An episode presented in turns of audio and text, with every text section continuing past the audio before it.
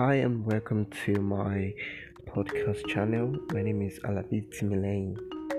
So today we're going to be talking about a really important um, topic, and uh, it's one that's really emotional, and um, it's one that's that's really, um, like I said, it's really emotional. So it's about uh, um, a lady called uh, Hiny Umoren. So Umoren was uh, she's a, she she lives in Akwa Ibom State in Nigeria. She was supposed to to go for an interview, okay, and uh, luckily for her, she was chatting with a friend on on uh, WhatsApp. So she told her friend she was going for this interview, and uh, minutes later, she she told a friend she kind of gave signals that she was in danger. Think she sent a text.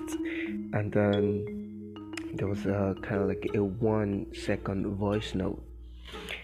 And uh, a friend was able to pick up the cues and she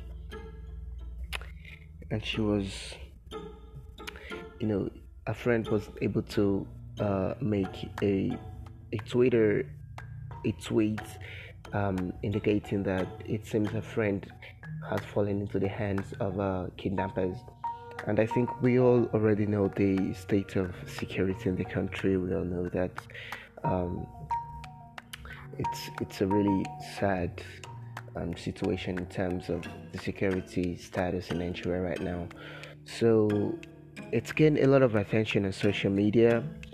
And what what's really uh, really taking me by surprise was, you know, the reaction of people towards the initial posts especially on Twitter. It's been really emotional. It's been uh, it's it's kind of been a topic on its own because I think within hours of the initial tweet, there have been people who, you know, were taking it to their own hands to kind of find solutions and all kind of uh, support, all kind of help that they could find just to assist this lady into finding Hiny Humoren. Um, I think you can even um, search the hashtag on on Twitter. Uh, it's there. Find H I N Y U M O R E N. It's there, so you can see the details. Um, I think hours after she made the first post, you know, there were a lot of people you know, just trying to look for leads. Uh, of course, we all know the situation of the police because when a police report was made, but the the response from the police was actually very disappointing. Uh, the police had to. Uh, they told her that you can't report a person missing uh, within 48 hours, and that's just ridiculous because she has a probable cause to make an inference that a friend is missing. And all the police uh, had to say was for her to wait for 48 hours. But people have taken it into their own hands, you know, to help this lady, and that's that's really uh, what has really amazed me. Uh, I really do hope she's found. Um, I mean, it's it's really very sad that uh, that you know we, we, we complain of unemployment every day and people take into their own hands to get jobs to to just break out of the you know the ever suppressing Nigerian factor in the environment to try and get you know just ahead. And unfortunate events like this happen. So i really hope she's found. But what i'm talking about mainly is the reaction. You know, the, we got people, you know, looking for leads. You know, we, we were able to get a mob, um, the mobile number of the interviewer. We were able to get the Facebook page of the interviewer. We were able to get the Twitter account of the interviewer.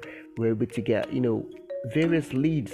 You know, the, his digital footprint, and even his pictures were were were were dug up by you know, quote normal people when even the police was kind of like backing out of the issue. So it's it's really uh, really nice because it, it, it actually shows that we have very brilliant people in this country no matter how how bad the country is no matter how you know the the uh, older generation the our leaders try to suppress the the whole uh, the whole of the country i think the the sum of the parts actually bigger than the whole um, we have very very brilliant and very upstanding citizens in this country that can actually make this country rise to the heights that we all have been hoping. And uh, I just want to use that a point of contact that I hope she's found. I hope that the efforts of everyone who've contributed to uh, nabbing the the quite treacherous um, interviewer, uh, and I hope she's found.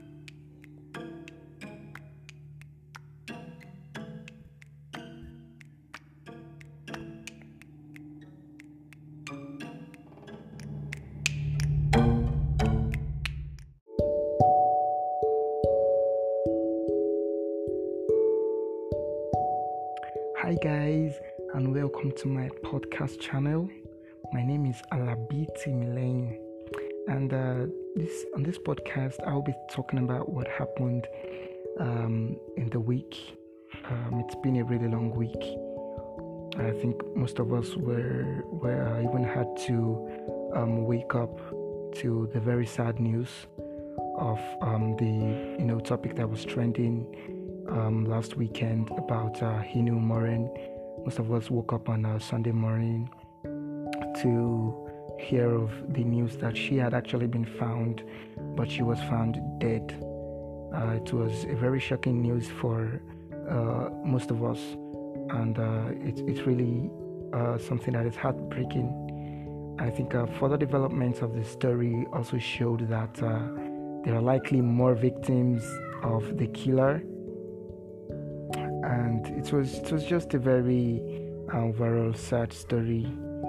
Um, they found you know regalia and uh, you know different slippers of other people, books, um, even shoes of coppers um, in the in the house of her killer, who actually wanted to run away, but due to the you know the efforts of um, people um, found it very hard to just escape. Um, his name is Uduak Frank Akpan, and you know, looking at this picture, you would think he was a very responsible person. When I saw his picture at first, I was like, wow.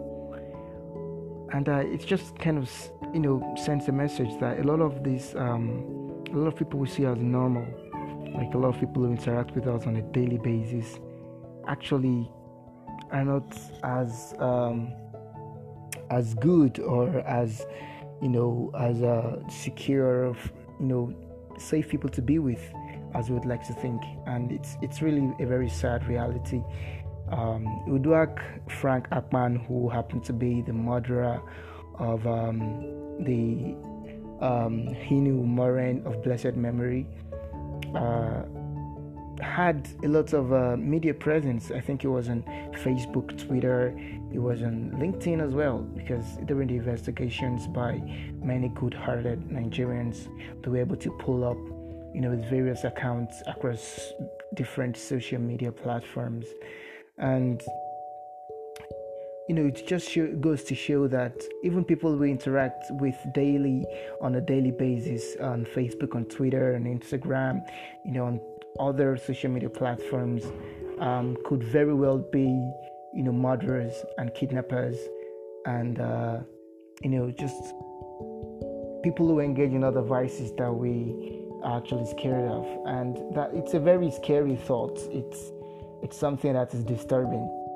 because you know, merely looking at Uduak, you know, looks like a dark guy. He doesn't even have dreads, you know dreads that is usually viewed in the Nigerian society as you know the number one marker of someone who's in quotes ras and it just goes to show that sometimes uh, our stereotypes our preconceived notions and prejudices are wrong and um, good people can have bad appearances or appearances that we consider to be bad. And um, horrible people can have, in quotes, good appearances where, you know, they're just appearances that fit into the standards of the society at the time. So it's it's it's been it's been a very sad week um, as the security situation of Nigeria continues to dwindle. Um, we received news of uh, of um, university students, of um, um, Greenfield University students that were um, kidnapped, and uh, the bandits were asking for a ransom to release them. I think um, um, the, the, parents of the children were able to con- uh, contribute 50 million, but the bandits were demanding for 100 million plus. And uh, it just goes to show how bold these bandits actually are um, and even the action of the government towards um, the situation is is disappointing and you know, lackluster to say the least. Um, I can even go a step further and say the actions of the government actually um, encourage these bandits to go about, you know, their evil business. So overall, it was a very sad week. Um, I think even the president was, you know, made its weight and was actually pleading with the bandits. Um, nowhere in the world is this done, uh, pleading with terrorists um, to release the given the amounts of resources that are at the disposal of the Nigerian government.